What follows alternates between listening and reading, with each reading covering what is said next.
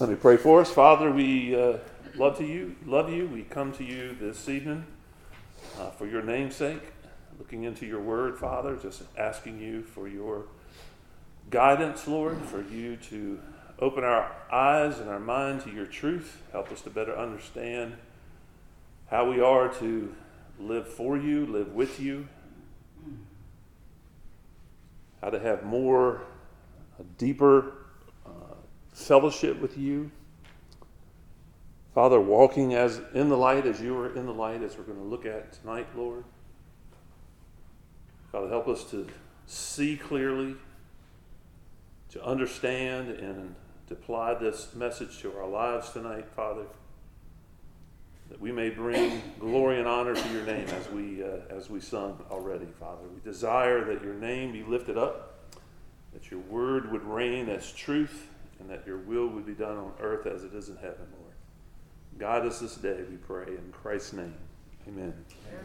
All right, we're going to look at uh, First John chapter one. Uh, we're going to take a look at verses five through ten in, uh, in just a minute. But if you look first at verse one and following, because uh, it starts out in verse five that this is the message that we have heard. So we want to ask the question, what message is it that they have heard? Well, in verse one it says, that which was from the beginning, which we have heard, which we have seen with our own eyes, which we looked upon and have touched with our hands concerning the word of life. The life was made manifest, and we have seen it, and we testify to it, and we proclaim it to you, the eternal life, which was with the Father and was made manifest to us.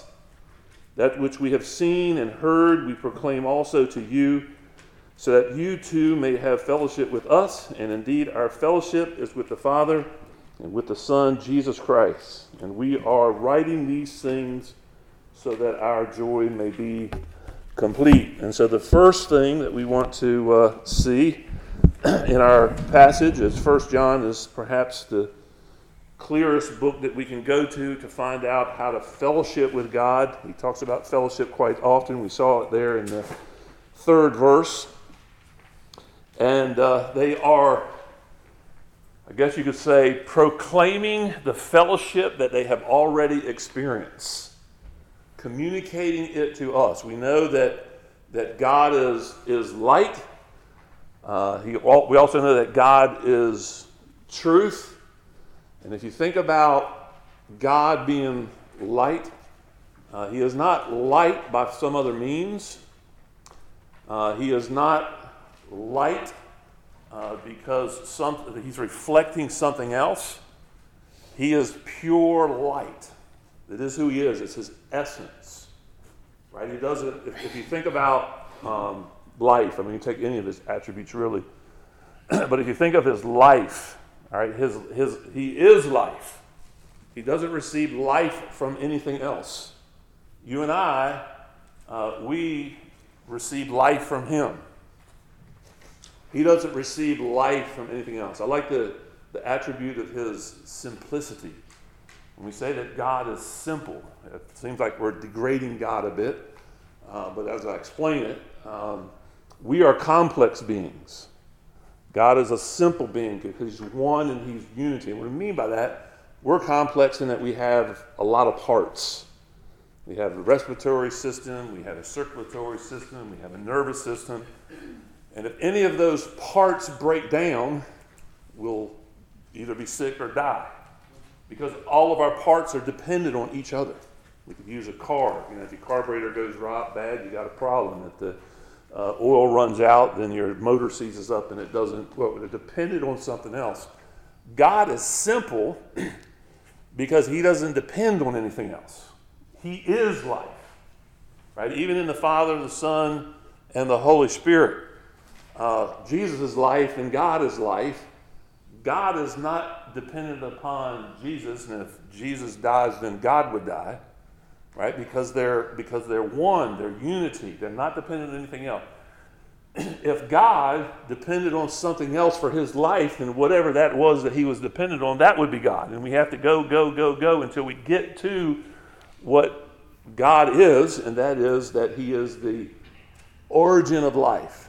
He is life, the very essence himself. Well, same thing with light, right? He doesn't receive electricity to turn himself on. He's light. He's just pure light. That's who he is in, in essence. Okay? And this light came into the world, and God is light, so he came to reveal who God is. And so when we think of God, or we think of Jesus Christ as being light, he is the very essence of who God is. He is the, he is the exact representation of who God is. He is God in human flesh. Right? And so what Jesus Christ did in coming to the world was to make our make himself known, to make God's purpose known, to make God's plan uh, known. We're studying Hebrews in uh, our senior adult Bible study, and I was really blessed and touched by Hebrews chapter one and verse one, because it says that God spoke. Right? He spoke. If he didn't speak, how would we know God? Right? If we don't believe that God spoke, then we are going to create our own gods, and that's basically what idolatry is. Everybody's trying to form what they think or who they think God is.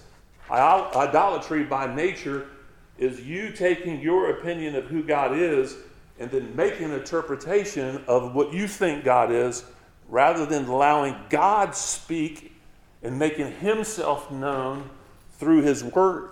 I remember when I was young and, and, and uh, struggling with my faith and coming to Christ, and I can remember laying on the bed and said, "Oh God, if you would just come down and speak, I would believe in you." Well, he did come down and speak. Jesus Christ is God coming down, and he is speaking. And see, the problem is, is that we want God to come down and we want God to speak on our terms. And we need to accept the fact that God revealed himself to us the way that he wanted to reveal himself to us. And it's our job to accept his revelation of who he is, not determine ourselves who we think God is, and then put our interpretation upon God, but allow his interpretation to stand true and to stand clear. And so God is light. Now, when you think about light, imagine me, imagine with me for a minute, if the only light in the whole entire universe was the sun. I'm talking about the S U N, the sun. Okay, that was the only light in all of the universe. Okay? Any direction that you walk away from the sun, you're walking into outer darkness. And the only way to get back to the sun is to turn completely around and walk directly to the sun. If you don't walk directly to the sun, and you walk just a little bit to the east of the sun, you won't get to the sun. You'll walk right by it, and you'll walk right out into outer darkness again. You see, if I ask you, give me a source of light,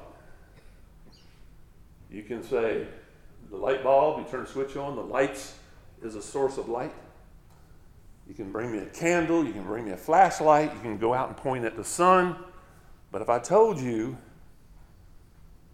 give me a source of darkness, you couldn't bring me any darkness. You might bring me a box that's all taped up, and you might be able to convince me that there's a darkness inside of that box, but you can't open it up and show it to me. You know why? Because darkness is simply the absence of light. And when light comes, it consumes all of darkness. And so if you are a believer tonight, and you have the light of Christ in your life, we're getting ready to talk about how to walk in light. And one of the reasons, or one of the ways that you can tell if you're walking in the light is, is, is the darkness in your life being dissolved?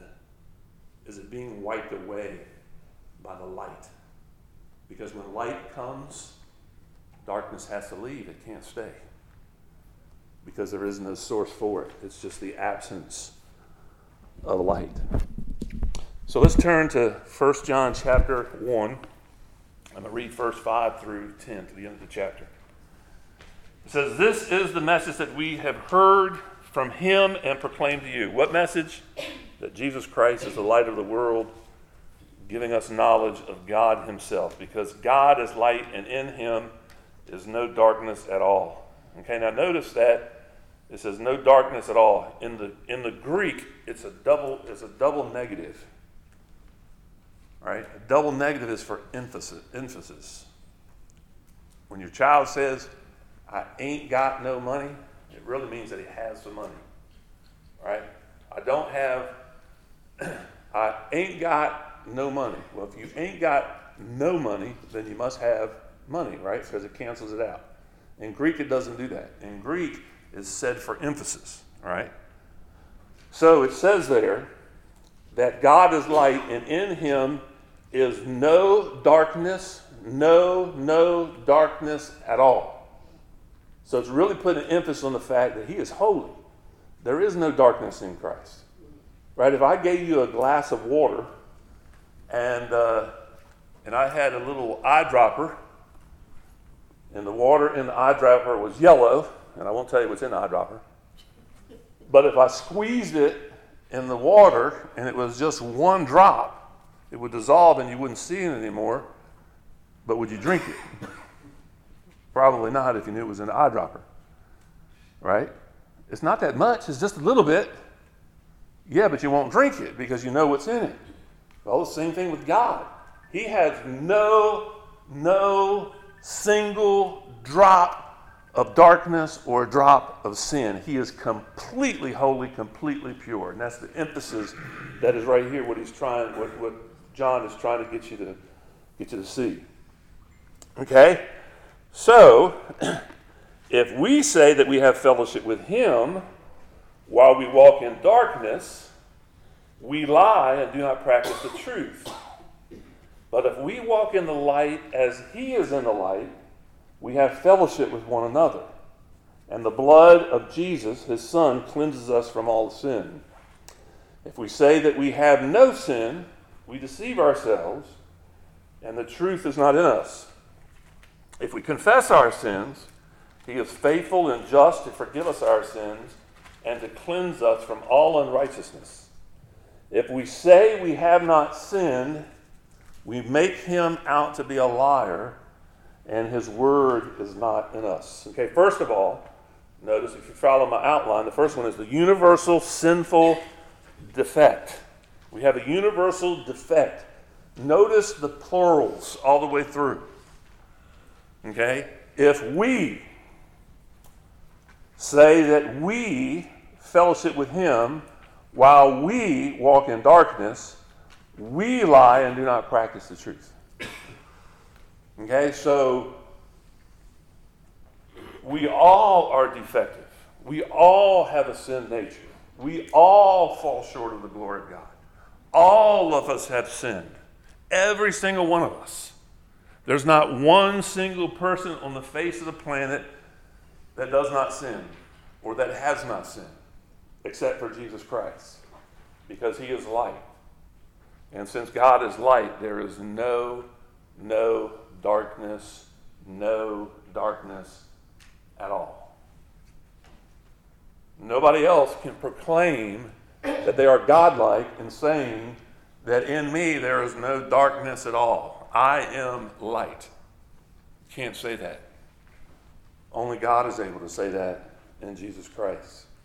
The plural verbs, notice the plural verbs, and then notice what the Bible teaches. The Bible teaches us that we are blind, deaf, dumb, and dead, which basically means that we do not see spiritual truth. We don't hear spiritual truth. We don't speak spiritual, spiritual truth because we were dead to spiritual truth. We're in a terrible predicament. So when, one of the things that we need to realize here when we're talking about walking in the light or coming to the light or receiving Jesus Christ, one of the things that God does is to open our eyes to see spiritual truth. Open our ears to be able to hear spiritual truth. Loose our tongue so that we can speak spiritual truth, and quicken our lives so that we can live spiritual truth.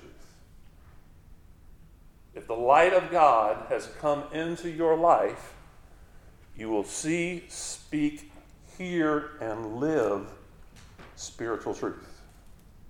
Now, one thing that John, got, uh, the, the Epistle of John does is that it, the, the difference between Paul and John is John pretty much saw black and white. In other words, he said, "You a liar? You're of your father the devil, the father of lies." Right? He saw black and white. Paul said, man, the things that I want to do, I don't do, and the things that I don't want to do, I do. Okay? So, so John was a little bit more black and white. So what we get when we read John, sometimes we think that we can become sinless when we read John's epistles. Right? But uh, there's never a time, there's never a time when any of us will outgrow our need for confession and repentance. We'll never outgrow it this side of heaven. We will never become so perfect that we no longer need to confess our sins uh, or, or repent. So we have to listen carefully to what John is saying and interpret it Uh, rightly. We don't want to think that we'll, there's ever will be a time on this side of heaven that we will not need to and have to confess confess our sins. Again, it's it's a progression. If he began a good work in you, he will carry it through to completion. He saved you to be conformed into his image, and we're not conformed into his image completely until First John chapter three, verse two, which is that we will be like him, for we will see him as he is, exactly as he is.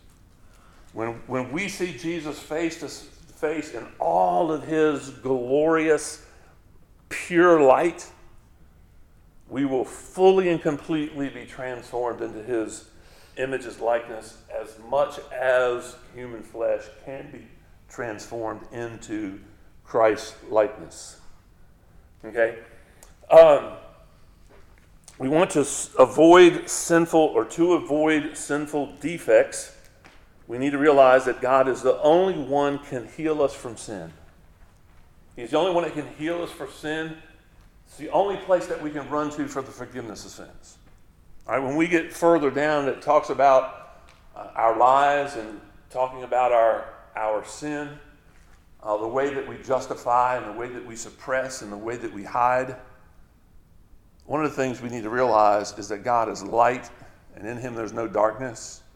Therefore, nothing is hidden from God's sight or his eyes, right? You can put it a bo- you can put it in a box, and it may stay dark for a while, but as soon as God pr- cracks the lid, guess what? It's exposed. You know what the Bible says about us and the reason why we won't come to Christ? He said we won't come to Christ because we're afraid that our deeds will be exposed. And when Christ comes, that's the very reason why he comes, is to expose your deeds. Because he wants to change you. He doesn't want you to remain the same. He wants you to see some of your problems so that you can change, so that you can walk in the light as he is in the light. And so he's forever, this side of heaven, forever exposing you to your, to your sin. Now, the encouraging thing about that is, one, God has given you the grace to fail and to fail miserably. And where sin abounds, grace abounds even more. And so as he grows you, he is allowing you to fail, and he's allowing you to see your failure so that you can confess that failure and begin to transform and begin to change uh, into his image and into his, into his likeness. And so to solve the universal sinful defect, we need to realize that God has sent his son, Jesus Christ, as the only one who can repair that defect. There's no other place that we can go. There's also universal darkness. It says that if we say that we have fellowship with him, but yet we walk in the darkness, walk in darkness, okay, that darkness, again, is simply evil. It is life without God. It is a life against God. We act as his enemies, right? We act like we don't want him or the light. We don't want his truth. We have been, we're in, we're in darkness, which basically means that we can't, can't see, right? Jesus is sent from the light, sent from God as the light to enter into a world that is against God, a world that is full of sin and darkness. And the Bible says that Jesus Christ is the light of the world, and he is the light of the world, and that he shines light in the darkness, and he is also the way and the life. And so that light is leading us. He is showing us how to be restored back to God.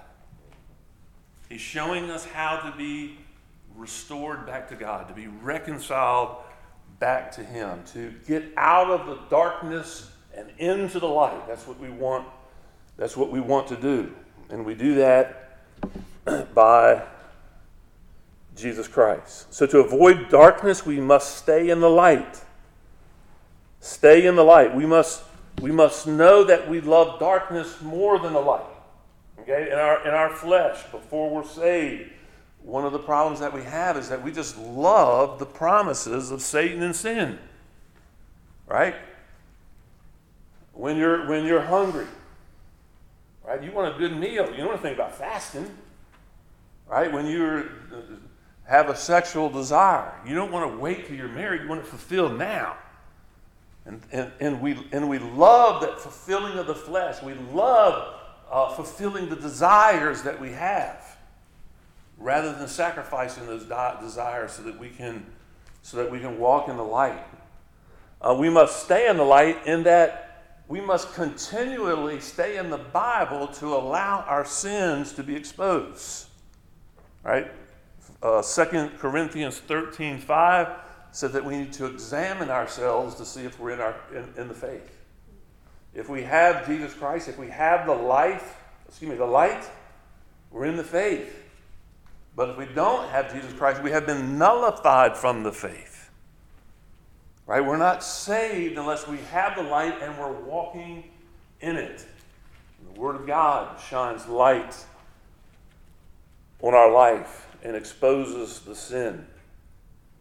Uh, thirdly, there is to know that you cannot hide from God. You cannot hide from God. And I repeated myself there. Uh, you cannot hide from God. It's impossible to hide from God. It's impossible to hide your sin from God.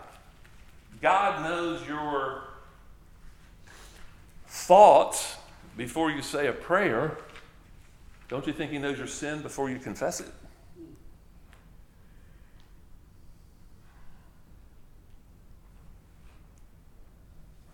It doesn't matter how far, you know, I think it's Psalm thirty-nine, well, one thirty-nine says, where can I go from your presence? If I go down to the abyss, you are there. I have a question.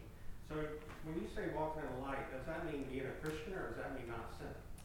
That means being a Christian. Okay, just make sure I was right. Right. I got confused. You're going to sin less and less. You'll never stop sinning, not, never not need confession. Mm-hmm. Uh, so there will be less and less sin in your life. Okay. I'm just making sure I understand. Yeah, that's that's John. That's what John will do to you. Okay, yeah. He's very black and white. And, and if you uh, read a lot, you'll, you'll, you'll wonder if he's teaching a perfectionism or the possibility of, of not needing to confess our, our sins. All right, um, if you go down to the abyss, you are there. If I go into the grave, you are there.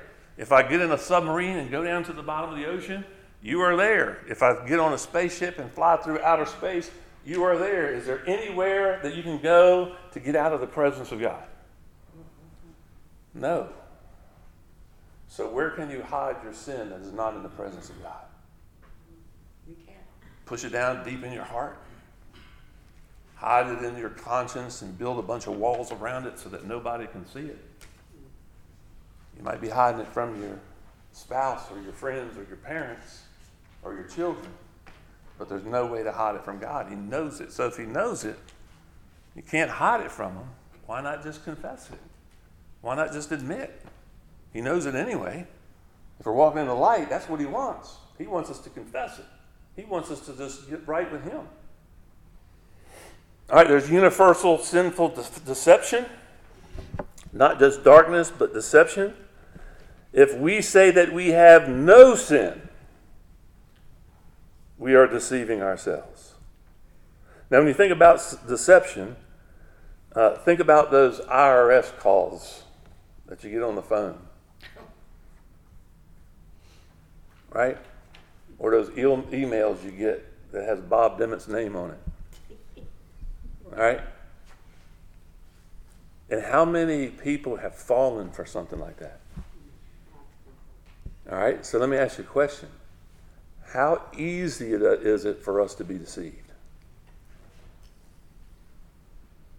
I was out on my boat fishing one time, and uh, I got a text from Bob Dimmitt. And it says, hey, I can't talk long. I'm at a conference, and uh, and I need you to do something for me. Can you do it? And I thought it was him at first, and so I texted back, and I said, uh, I said, I'm on the I'm on the boat, and I said, it'll take me a while to get the boat in. I said, but you know, you give me an hour or so. I said, I could do what you want, what you need. He said, I need you to run to the to the store and buy two Amazon gift cards for me, two hundred fifty a piece or something like that, and uh, and then I'll need you to scratch off the back and give me the numbers. And so I'm I'm reeling in my fishing pole real quick and putting it up and on. And I started thinking, I was like, Bob didn't go anywhere. He's at no conference. So I dialed up. I said, Bob, where are you? He said, I'm sitting here at home. I said, you're not at no conference? No, I'm not at no conference. I said, well, somebody just called me and said you were at a conference and that you needed two hundred fifty dollars. And he says, that's not me, brother. And so he and so he so I so now it was my turn to play. So I said, okay, I'm I'm ready. What do you what do you need? And he said, okay, I need you to go and you know, scratch all this or whatever, something like that. I said, all right. I said, uh, I said, I'll meet you at your office or something to that effect. And he's like, no, I can't go there. He just went on, just carried it on and on and on and on and on. But I was that close, that close. If I didn't use my head for a moment to think, hey, he's not there, I could have been taken advantage of. I could have been deceived. How many times have you been deceived, or how many times have you been almost deceived, and how easy was it? How easy was it? So if it was that easy for you to be deceived in those situations, how easy do you think it would be deceived by thinking incorrectly about God and about the Word of God? Right? And so we so we have to be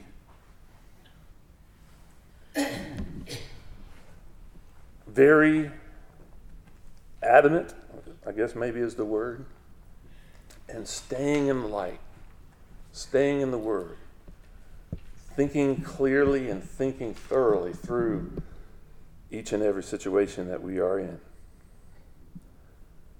If you say you have no sin, you are a fraud, an impersonator, but not the real thing, if my par- par- uh, paraphrase there. Not the real thing, right? That guy calling me to get money, that wasn't Bob. That wasn't Bob, right? That was a fraud. And we have to be careful too, because we can be a fraud. We can be deceived.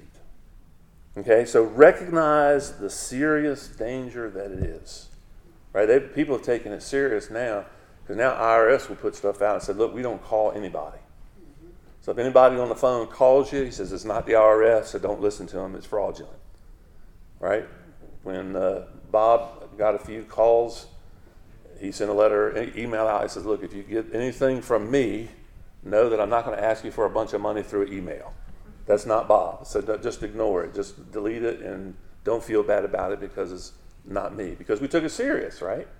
Because we know how crafty and how deceptive and how easily we are to, to uh, that we are deceived. So recognize how easy it is. Recognize your need of help and accountability, and recognize your need for examination and exposure, right? We need our heart to be exposed regularly. We need that. One of the things that I dislike, I won't use too hard of a word, one of the things I, let, I, I don't like is people always say, and usually the reason why they say this is because they want to remain in their sin. And that is, judge not lest you be judged. Right? Usually the one who says that is somebody who is guilty and wants to remain there. But but listen, Nathan came and held David accountable for his sin with Bathsheba and his murder of Uriah. Okay, do you think David should should have said, "Oh, judge not lest you be judged. Mind your own business"? That's what we do, right? But Nathan gave the story and allowed David to interpret it. And he said concerning that story, that person deserves death. And then Nathan turned around and said, David, it's you. David, it's you, is the one that deserves death. Now, from David's perspective, he was passing judgment on this parable that Nathan told. And from, and from Matthew chapter seven, it says, take the plank out of your own eye before you take a splinter out of somebody else's. So David saw the splinter rather clearly, but didn't see the plank that was in his eyes. So what does that tell you? Well, that tells me that you can see my sin better than I can.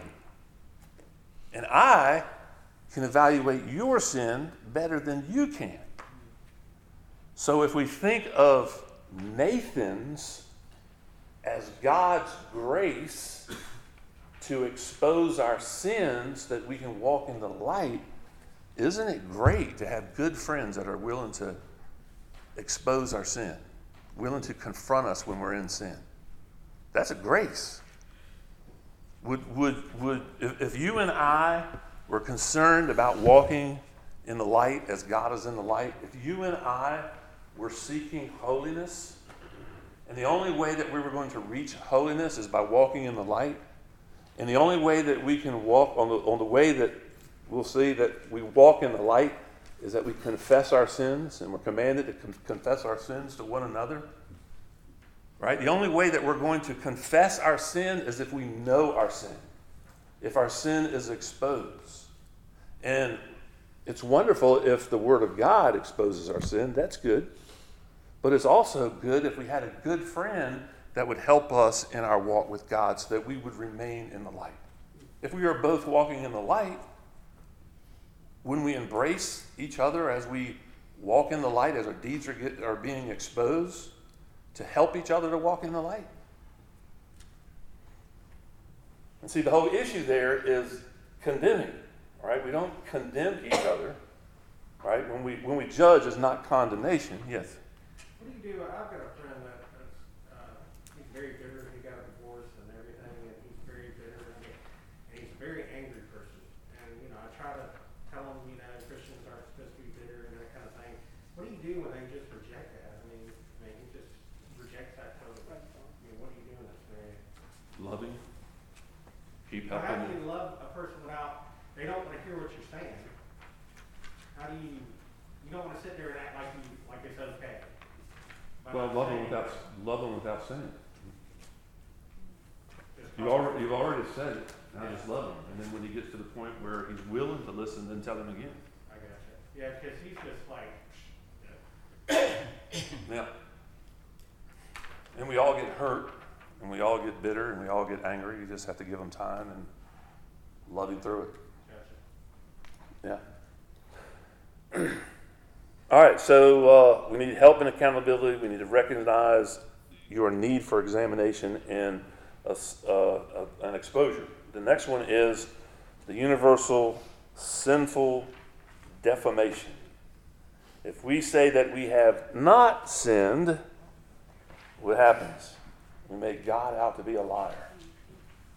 Now, do you see what's happening? If you read, if you read through here, uh, we go to First John one nine most of the time, and it says, if we confess our sins, but all the way through it says, if we say, right? So we go back to verse five, no, verse six.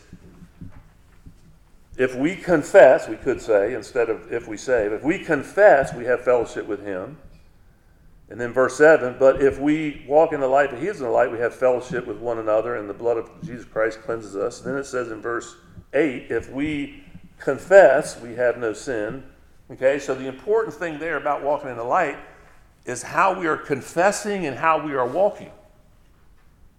If you go over to Matthew chapter seven, uh, it talks about people who are sitting in the pew, hearing the word of God. It says they hear and they do not do. And then it talks about the preacher standing in the pulpit, and it says that he is saying but he is not doing. And so it's very common in scriptures. If we're going to walk in the light, what we have to do is get what we think in accordance with God's word, and then we have to get what we say in accordance with God's word, and then we have to get in line what we do so that it's in accordance with what we say, in accordance with what we believe or what we think, right? It's just, it's not about just getting up there and preaching and expecting everybody else to do what I'm preaching, right? It's about preaching and doing, because if you're not preaching and doing, what, what's the accusation? Hypocrite, right? People always come to church and say, I don't go down to church. I don't go to church anymore. Too many hypocrites down there. What's that an accusation? They're down there saying a lot of things, but it's, but it's not followed up by the things. They're not doing the things that they're saying. They're saying one thing, they're doing something that's quite an indictment against the church. It's quite an indictment about a Christian walking with God. Because we need to be doing the things that we are are saying. So this this this confession where we say that we have not sinned makes God to be a liar, which is a malicious false accusation. It is slanderous and a false claim. If God's word says we have all sinned and fall short of the glory of God, and you say, I have not sinned, you just bla- you just maliciously defamed God. You just slandered his, his name and slandered his, his word. Hey, Tom. You just called him the hypocrite. Yes.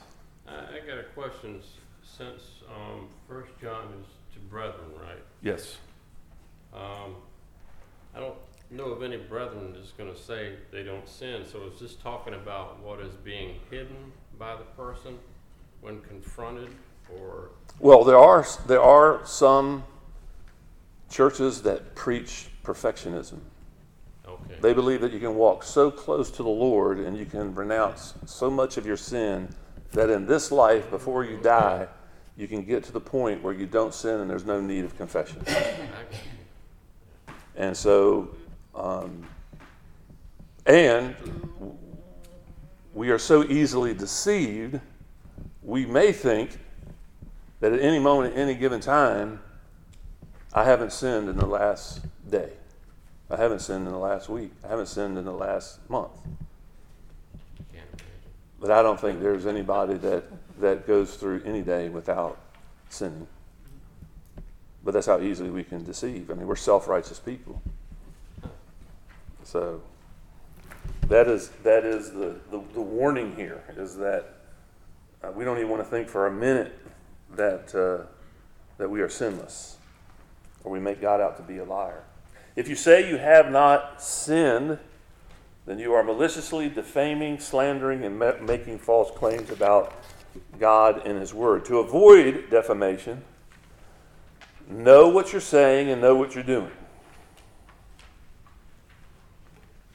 Know what your words are saying about God, right? So it's very important that we know God and who he is, know God's word and what he says, and then know how we are responding to God's word, right? And when, when we suppress our sin and try to hide it, we are really denying that God knows everything. we are really denying that God is everywhere. Right? When when when we sin, we think God doesn't know. God doesn't see. But in reality, when we are sinning, we should picture ourselves walking straight up to the throne room of God, standing there before his throne and committing our sin right before his eyes. Because that's how clearly he sees.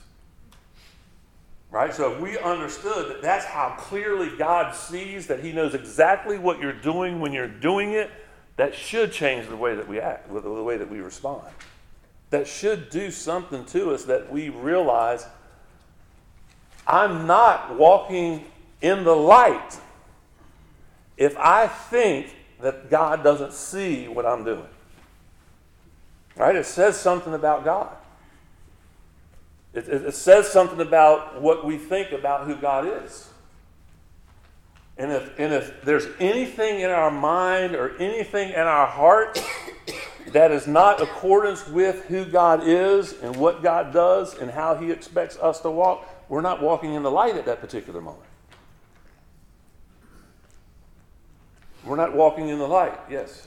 I guess I'm getting confused because when you walk in the light, you're a Christian, right? That's, right. That's basically an illustration of a Christian because you always walk in the light because you're saved. But are you saying walking in the light by your actions too?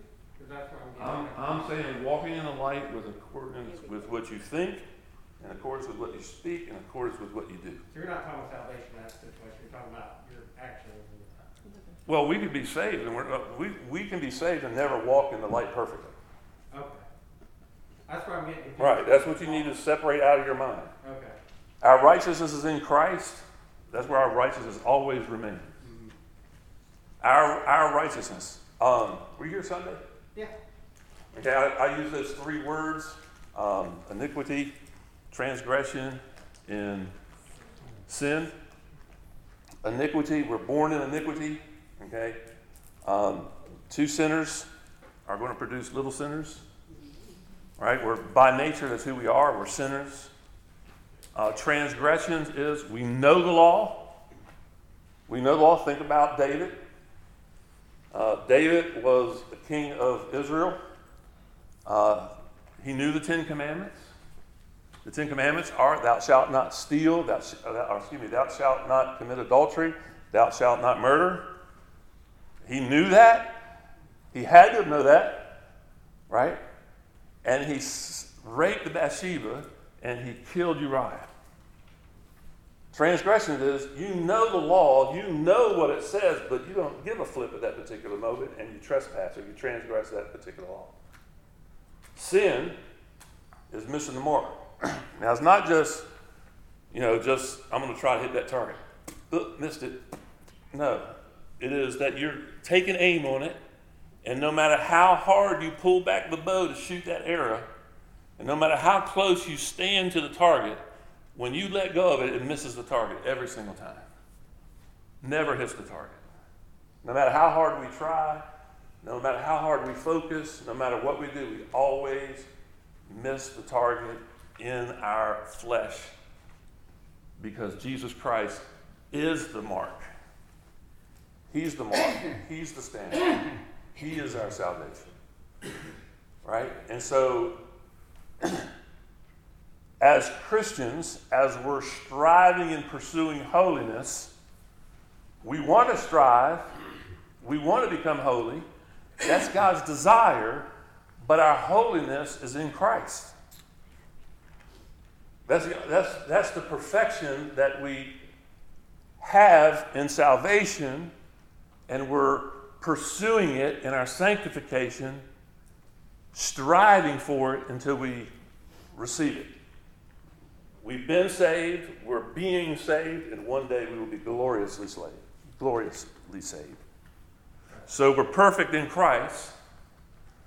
We're striving to be perfect, and one day we will be made perfect. Okay, so we can talk about perfection and striving for it.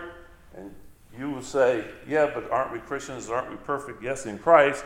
You still got to strive for it. We're not there yet, but one day we will be, kind of a thing. And we won't reach that one day until we get to heaven and we have our new body, new heart, new mind, no sin, no death, all that kind of stuff there. Hey, Tom. Yes. Uh, in Romans eight, I believe it, it says, they that are in the flesh cannot please God, but you're not in the flesh, if so be that the Spirit of God dwells in you. So we're we're not in the flesh if we're walking in the Spirit. But we're not walk sinless. In the Spirit, and you won't fulfill the lust of the flesh. So we're right. not we're not always out here sinning all the time. I know we're not perfect, and we do sin, but we're not out there purposely sinning. We're walking in the Spirit by the grace of God. Well, think of, think of it like this. Paul, on three different occasions, he said, I'm the chief of sinners. He said, I'm a wretch. He says he's, uh, uh, compared to all the others, he's number one sinner, kind of a thing. And if you and if you follow three, if you follow those terms and when he says them, he's getting older and he's getting more, more mature. But the word that he uses is a deeper grief. It's it's it's stronger as he gets older. And and the reason why I think that happens is is because when we're when we're young in the faith, I think God would I think we would be crushed if God would expose how how deeply sinful we are. And how sinful sin really is. And how sin would destroy the holiness of God if God didn't keep it at a distance. And so early on, we may say, and I'm a sinner. And then we begin to learn more about God because we're walking in the light. We're, we're striving for, for holiness. And we're failing, and we're seeing how that destroys our life and our family's life and our friendships and our marriages and our families. And so the next time that God reveals how sin affects our life, it's not just, oh, I'm a sinner. But now it's just, oh, God, I'm such a sinner. And then when you get twenty years in it or thirty years in it and you sin, and you know, because of all the life experience of how sin has destroyed your life, after twenty years and you sin, then it's like, oh, God, what a wretch. I am the chief of sinners. I am the worst of sinners. Because he understands the sinfulness of sin. He understands better the holiness of God. It's not that he has completely stopped sinning.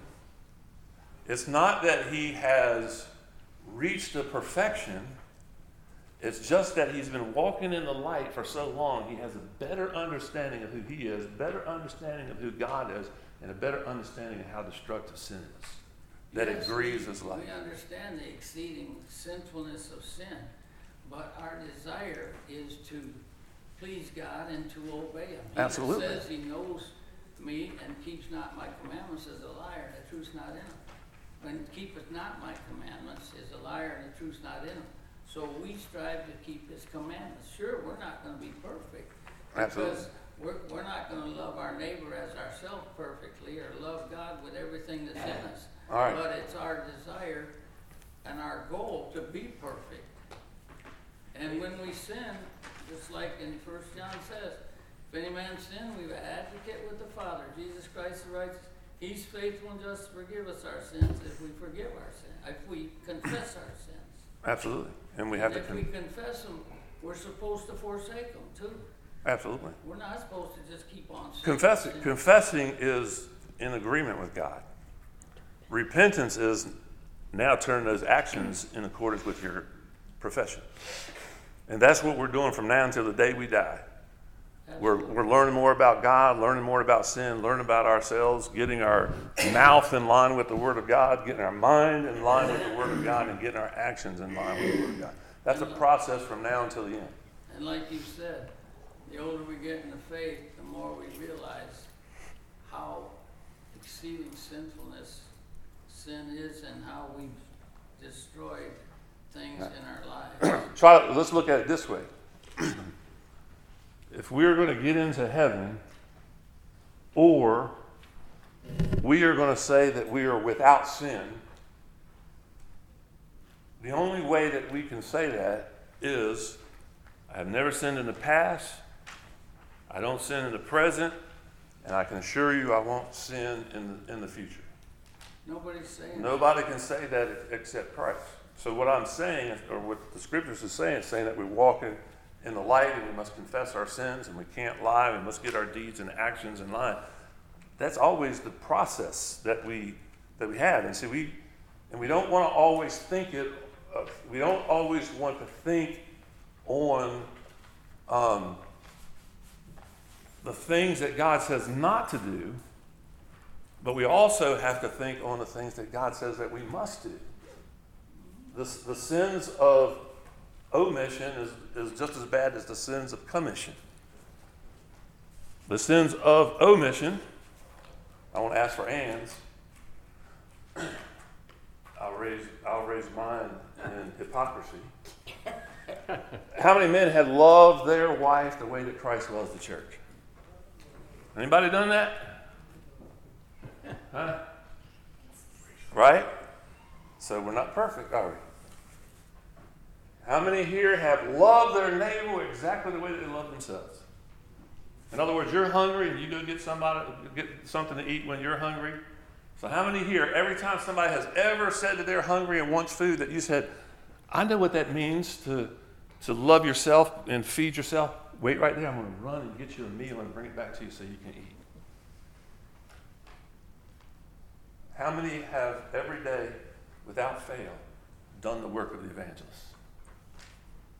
Every person that you've ever had opportunity to, you shared the gospel with them. Because the Bible says, do the work of the evangelist. Amen. How many here have gone out into the world, made disciples, teaching them all that God has commanded, baptizing them in the name of the Father and the Son, because you know that He is with you wherever you go. So we don't want to just think about the do nots. We want to also think about the do's. And I think you'd be calling God a liar if you said, I have witnessed to every person that I ever came into contact with. Or I've, I've lived with my wife and loved her the way that Christ lived with the church, the way that Christ loved the church every day of my life. I have never spoken deceitfully about anyone. I've never slandered anybody. I don't think anybody is able to say that. So we're in the process. How to ado- avoid defamation. Know what you are saying and what you are doing. Know what your words say about God. Know what God says about Himself. And understand and realize that one of the commandments that we have is to uphold His name. Every moment of every day. We never want to defame Him. There's a universal sinful disclosure. Verse nine. This is, this is grace. If we confess our sins, that's the condition. The condition is, if we confess our sins to God, the assurance is He is faithful and He is just, right? And the fulfillment is, therefore He will cleanse you. If we confess, right now, we, oh, it's eight o'clock. Okay, real quick story. Real quick story. I go to India. I've been to India. Haven't been in a while. Want to go back. Hopefully God will open the door one day. I was over in India. There was this girl that was taking anthropology, which I think is the study of man or something in civilizations, and came with over there for overseas tour and everything. Came with a bunch of guys.